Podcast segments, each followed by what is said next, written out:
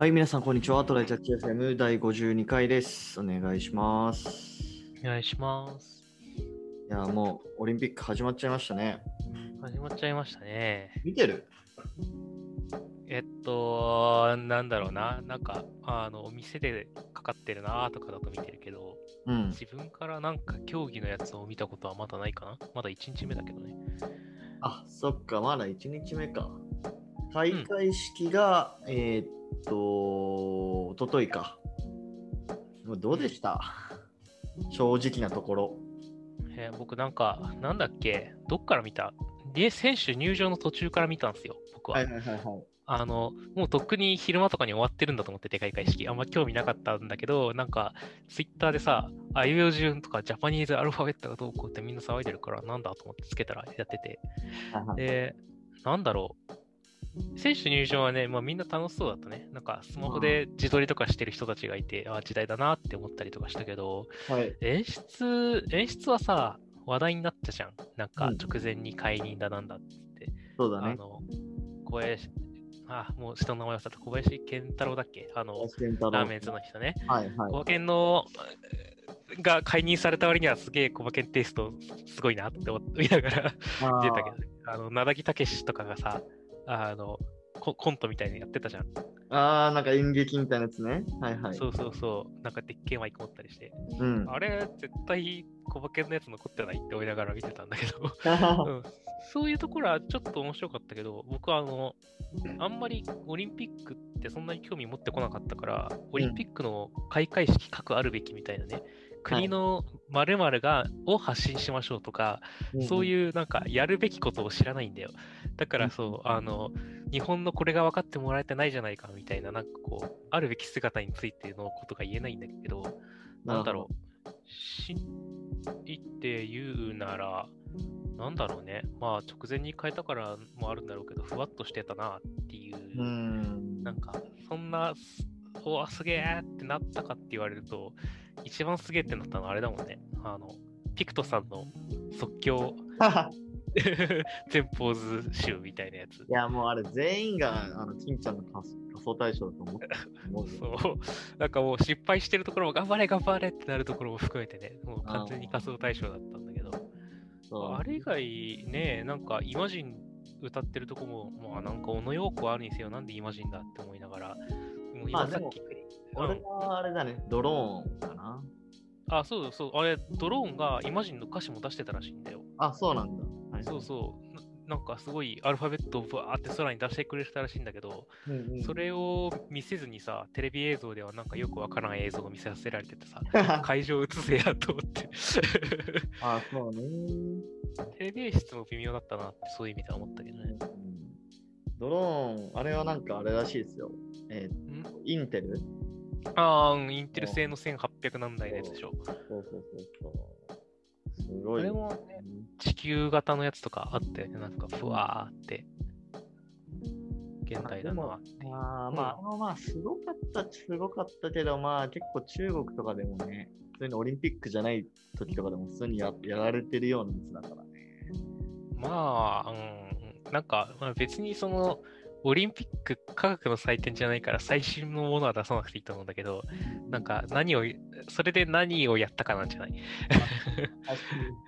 あーまあ、俺も全体としては、まあ、コスタと同じような印象かな。まあ、でも、うん。あの、リオの閉会式のうん。映像、あ、はいはいはい。日本だよの映像、うん。あれはね、なんか結構感動した記憶があるんだけど、なんかね、あの予告編はめっちゃ面白いのに本編つまんない映画みたいだったね。そうなっちゃってるな。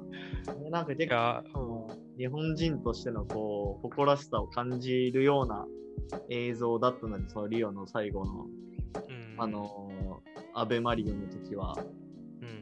うん、うん。まあそうね。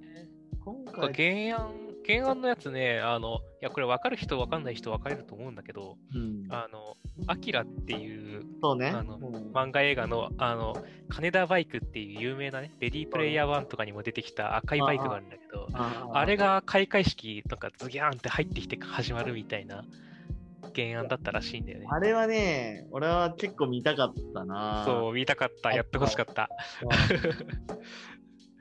そうね。てかまあ、やっぱり、そこら辺の、なんだろうな、まあ、マリオとか、ポケモンとか、アキラとか、うん。これのこう、ね、グローバルで知られてるアニメで一番結構手堅いと思うんだけど、うん。なんか、そこをうまく活用できてない感はあったな。そうね。なんか、任天堂もさ、最初ゲーム音楽で入場してたけど、全部撤退してたでしょ？任天堂のやつなかったよね。実際ドラクエとかもさ、日本ではめっちゃ人気だけど、海外でそうでもないからね。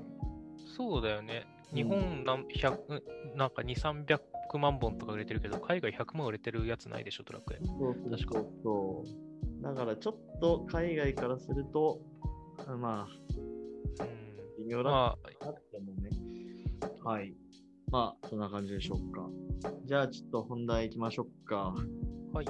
えっ、と、今日の本題がですね、まあ、あのー50回迎えたときに、あ、うん。まあ、過去の振り返、企画というかエピソード振り返って、うん。まあ、もうちょっと技術系の話増やしてみるかってことで、だね。まあ、ちょっと今回は、まあ、ゴリゴリの技術系の話で、はい。えーっと、まあ、テイルウィンド CSS っていうやつを、まあ、ちょっと解説してみようかなというチャレンジ企画でございます。はい。はい。コスダはテイルウィンド CSS、まあ、多分使ったことはないと思うけど、名前とか聞いたことある？名前しか知らない。名前しか知らないけど、ななんか、テイルウィンドってなんでテイルウィンドなんだろうって思ったまま調べてないんだよな るな。ほど。テイルウィンドなのかも合わせて知れるといいな。あ、テイル、テイルウィンドの意味は知ってる？日本語の。が、あ、知らない。テはイルウィンドって何？まあ、追い風みたいな感じかな。あへえ。まあ、だから、か。まあ、これを使うことによって、まあ、マークアップに追い風がかかったかのようにスピードが上がるよみたいな、まあ、ニュアンスなのかな？多分。へえ。なんか、後ろにある風なんだろうと思ってたけど、うんなんか自分が起こす方の風かと思ってた。押される方の風なんだね。そうそうそうそう。まあ、そういうものがありまして、まあ、要は、はいはい。フレームワークなんだけど、うん。まあ、ちょっと今日は他のその CSS フレームワークと比べて何が違うのかっていうところと、うんあとでメリット、デメリットとか含めてちょっと話していこうかなと思います。はい。はいじゃあちょっとまず、テールウィン CSS とはっていうところなんだけど、うん。えっと、まあ、そのテールウィン CSS のウェブページ見ると、ユーティリティファーストの CSS フレームワークっていう風に書かれてて、はい。ユーティリティファーストって何かっていうと、はい。えっと、まあ、CSS 書くときに、まあなんかたまに言うかもしれないですけど、ユーティリティクラスみたいなやつがあるんですよ。うん。で、まあそれ何かっていうと、まあ例えば、あーまあブートストラップととかでもあるけど、うん。あの、PT4 とか、テキストセンターとか、うん。そういう類の CSS クラスで、まあ PT4 っていうのはパディングトップ4みたいな。うん。だから1クラスに対して1個の CSS がついてるみたいなやつで、うん。まあなんか CSS 書くときってその HTML になんかクラスって書いて、なんかアイテムリストとかなんかクラス名の名前つけて、そのアイテムリストを下でも書いて CSS 付与するみたいな書き方をするじゃない？うん。でもなんか1個だけ CSS 追加したいのに、なんかいちいち CSS クラス名新しく考えるのダリーなみたいな時ってまあうん。結構あって、まあその時になんかそういうテキストセンターとか、なんか PT4 とか MB3 とか、まあそういうものをもうクラスに入れちゃって、あの使うみたいな。だから CSS クラス名を考える必要がないんだよね。うん。でまあそういう意味で、まあどこにでも使えるし、まあ、そういう意味ではこうなんかユーティリティクラスって言われてたりするんだけど、まあ、テールウィンド CSS は、まあ、ユーティリティクラスしかないですっていうものなんだよね。しかないんだ。へえ。ブートストラップとかだと、うんまあ、あの BTN、まあ、ボタン、ボタンクラスみたいなやつが用意されてて、うんその BTN クラスに、まあ、いろんな CSS が、まあ、裏側ではついてるんだけど、うんまあ、テールウィンド CSS はそういうものがないっていう感じかな。うーん。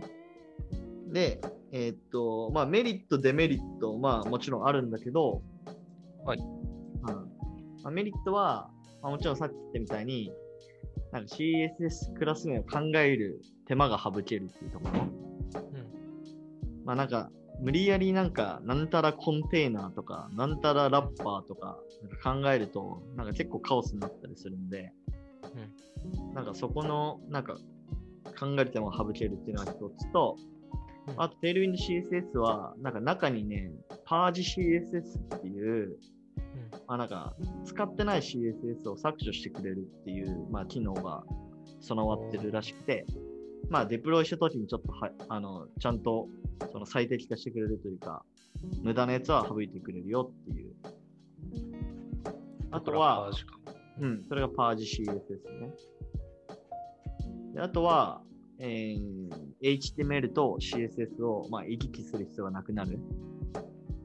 まあ、HTML のクラスの中に全部こう書いていくから、あの、いちいち CSS に同じクラス名を書いて、CSS 書くみたいなことはしない。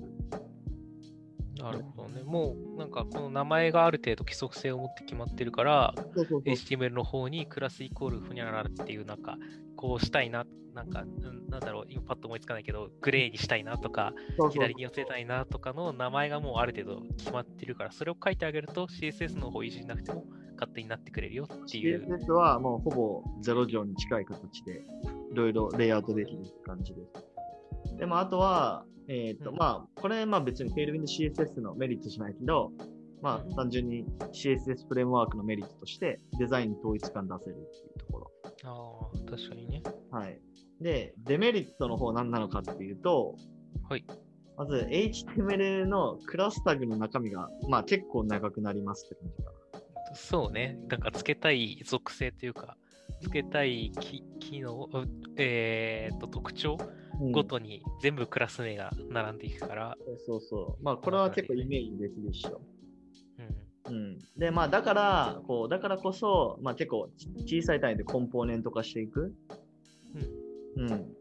まあ、そうすると、まあ、1ファイルあたりの、なんかそういうタグの数、あークラスの数とかは少なくなっていくから、まあ、見通しは良くなるっていう。なるほど。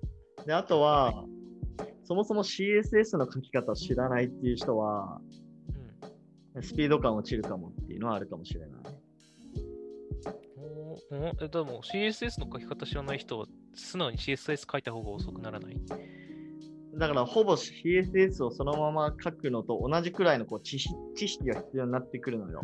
だからブートストラッあプとあ、うん。ボタンってやれば、もういろんな CSS を入れてくれてるわけだから、はいはい。だから、まあ、結構、その、このあの CSS はどういう役割があるみたいなところを知らないと、ちょっと難しいかもしれない。確かにユーティリティしかないってことは、このパディングトップ PT6 ってやったら、うんパディングトップ6になるのは、まずパディングトップとはみたいなところを知らないと書けないよねってことね。でも多分、ブートストラップとかそれ知らなくても、なんとかなるんだよね。なるほど。う確かに。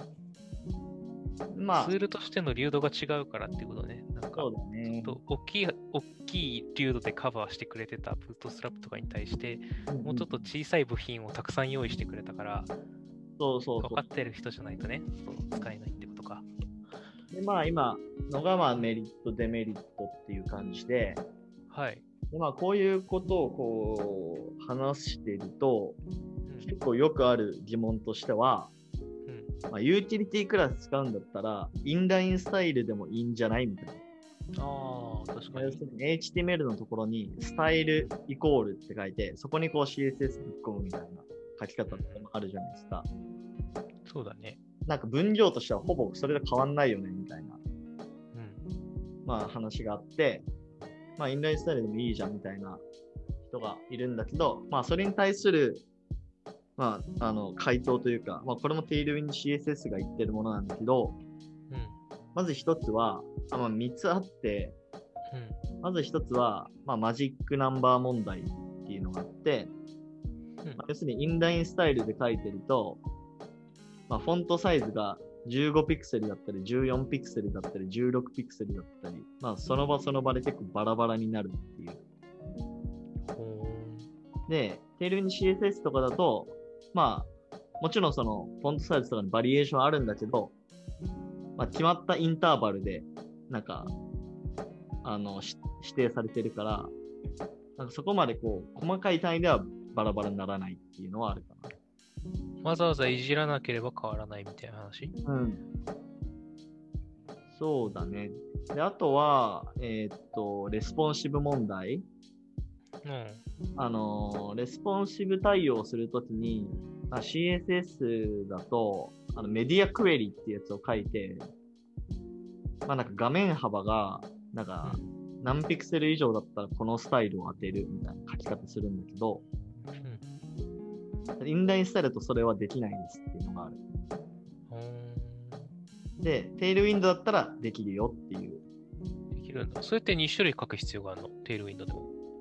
えーっと、そうだね。だから、えっと、 Tailwind どうやって書くかっていうと、うん。あの、その、例えば text-center みたいなユーティリ、あのテテールウィンド CSS のクラスがあって、うん。そのあの頭にあの MD コロンみたいな形で書くと、うん。例えばこの画面幅何ピクセル以上の時にだけこのスタイルを当てますみたいな書き方ができる。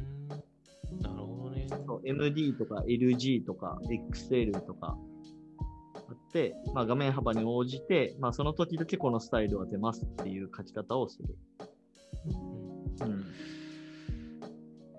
うん。ちなみに共通化の話としてはさ、はいはい。あの、さっき、なんだろう、CSS のクラスのとかの定義うん、ができるわけじゃないから、これ、あの、まあ、コンポーネントがはそこで共通でできるとして、はいそれ以外のところで共通にはするだったら、したかったらもうコピペするしかないって感じなんだよね。そうだね。うん。そこはコピペするしかないかな。だからまあ、より細かい単位でコンポーネント化することになると思なるほどね。う。うん。っていうものですね。で、最後3つ目が、えっ、と、疑似クラス問題っていうやつがあって、ほうえっ、と、まあ、疑似クラスって何かっていうと、まあ、要はあれだよね。ホバーとか、マウスオーバーとか、フォーカスとかっていう類のやつで、えーまあ CSS とかでも書いたりするじゃないですか。なんか A タグにさ、A コロン、なんかホバーで、このスタイル。うん。で、それもインラインスタイルの中には書けませんっていう課題があって。なるほど。で、まあ、テールウィンド CSS だったら書けるよっていうものだね。まあ、それどうやって書くかっていうと、まあ、これも結構シンプルで、えっと、ホバーコロン、だから BG レッド300みたいな形でうん。書くと、ホバーした時だけ、まあ、その、バックグラウンドカラーが、この、なんか、明るさに変わるみたいな。うん。まあ、そういう書き方ができる。みたいなもの。なるほど。まあ、だからこの3つかな。マジックナンバーがいろんなところにできちゃうよっていう問題と、レスポンシブ対応難しくなるよっていうところと、うん。えー、疑似クラス書けないよっていう、まあ、この3つがあるから、まあ、インラインスタイルじゃなくて、まあ、 Tailwind CSS みたいな、ユーティルクラス、うんユーティルクラスっていうか、まあそうね、テールウィンド CSS 使った方がいいよって言ってる。ちなみにインライン的に書く、書き方はインライン的だからさ、そうだね。あの、なんだろう、見やすさってどうあの横にずらーっと伸びていった結果、このクラスはどんな見た目でどんな動きをするんだっていうのが、パッと見で分かりづらいとかってそういうことはあるうーん、個人的にはあんまないかな。なんか、そうなんだ。逆にこう、やっぱり CSS と HTML 行き来しなくていいから、その場でもう見れるから、うんうん。まあ確かにクラスがなんか10個とか20個とかってなるとまあめんどくさいけど、こうん。まあ、そこまでいかなければ、こまでパッと見れるからいいいって感じか。うんっていうな感じ。るほどね。うん。ちなみにその、なんだろう。パッと気になる点として2つ。あの、移行というかさ、これに切り替えようってしたときって、うんえっ、と、どんな風にやるんだろうってのと、あの共存ができるのか。あの新しく、よし、じゃあこの部分、このページから、うんうんえっ、と、タイルウィンドウ始めようとかってなったとき、そこだけ導入とかってできるの？とか。これはね、うん。えーっとね、ちょっと俺も今いろいろ試行錯誤してるんだけど、例えばもともとブートストラップ使ってたプロジェクトで、テールウィンドウ新しく入れたいってなった時に、うん。多分そのままテールウィンドウぶっ込むと、あの、ユーティリティクラス名で被ったりするから、ああ、うん。例えば PT3 とか、うん。 Bootstrap も同じような記法というか、やり方で、まあ、パディングとかマージンとか定義してるのよ。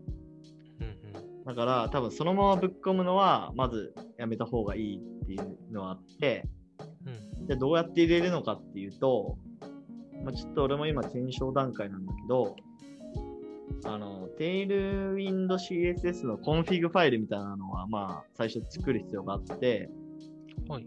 そこに、あの、プリフィックスっていうやつをつけれるんですよ。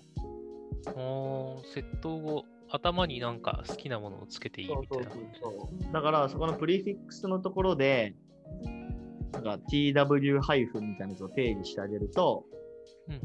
まあ、その、テールウィンド CSS で定義されているすべてのそのユーティルクラスの後ろに、あ頭に tw- ハイフンってやつをつけた形で、まあその、インストールというか、使えるようにしてくれる、っていうのがあるので、それをやるのがいいんじゃないかなと思ってる。で、まあある程度もうすべてテールウィンド CSS で書き換えたら、まあその設定を外して、うん。まあ一括置換して tw ハイフンを消してあげる。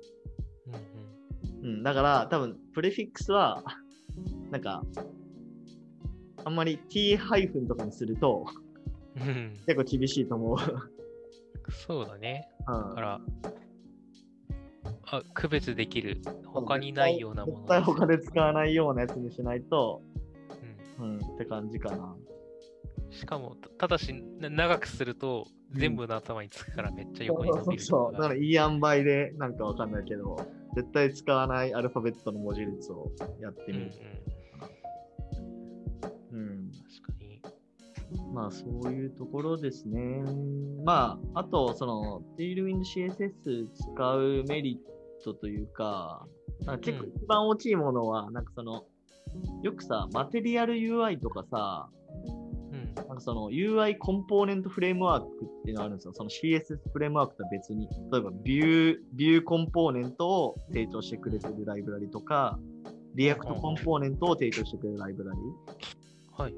うん、でそういうものって、まあ、簡単にリッチな UI とか作れたりはするんだけど、あの、まあ、融通が効かないっていうところと、うん。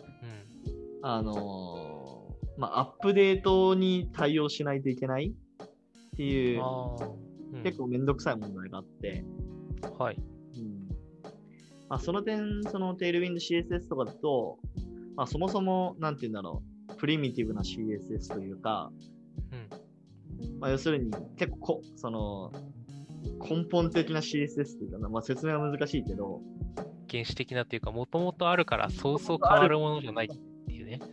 それを使ってるから、うん。まあ、その、そのライブラリ側の、フレームワーク側の更新に振り回される、こう、リスクが低いんじゃないかっていう話があって、なるほどね。うん、なんかそこは結構でかい気がするな。まあ、あとはクラス名覚えるのがしんどいってやつですね。ああ、そうね。なんか今、ショップ、あの、トップページ見たら、なんかパワフルなワールドクラス ID インテグレーションとか、なんかいろいろサジェッションとかでいい感じにやってくれるみたいなの出てまあもちろん探したらすぐ出てくるんだけど、うん。私まああと予測もある程度できるんだけど、まあ要は全部の CSS、まあ全部っていうかまあほとんどの CSS に1個に対して1個のクラスができてるから、うん。まあそこをちょっと覚えながら、こう使っていくっていうのは、まあある程度慣れる必要あるかなって感じだね。なるほど。うんはい。まあ、こんな感じで、まあ、俺結構最近仕事とかプライベートとかでも使ってて、うん個。人的にはすげえおすすめなんで、おまあ、皆さんもチャンスはそうですね。使ってみてくださいって感じですか？はい。はい。じゃあ今日はこんな感じで終わってみます。はい、ありがとうございました。ありがとうございました。またね。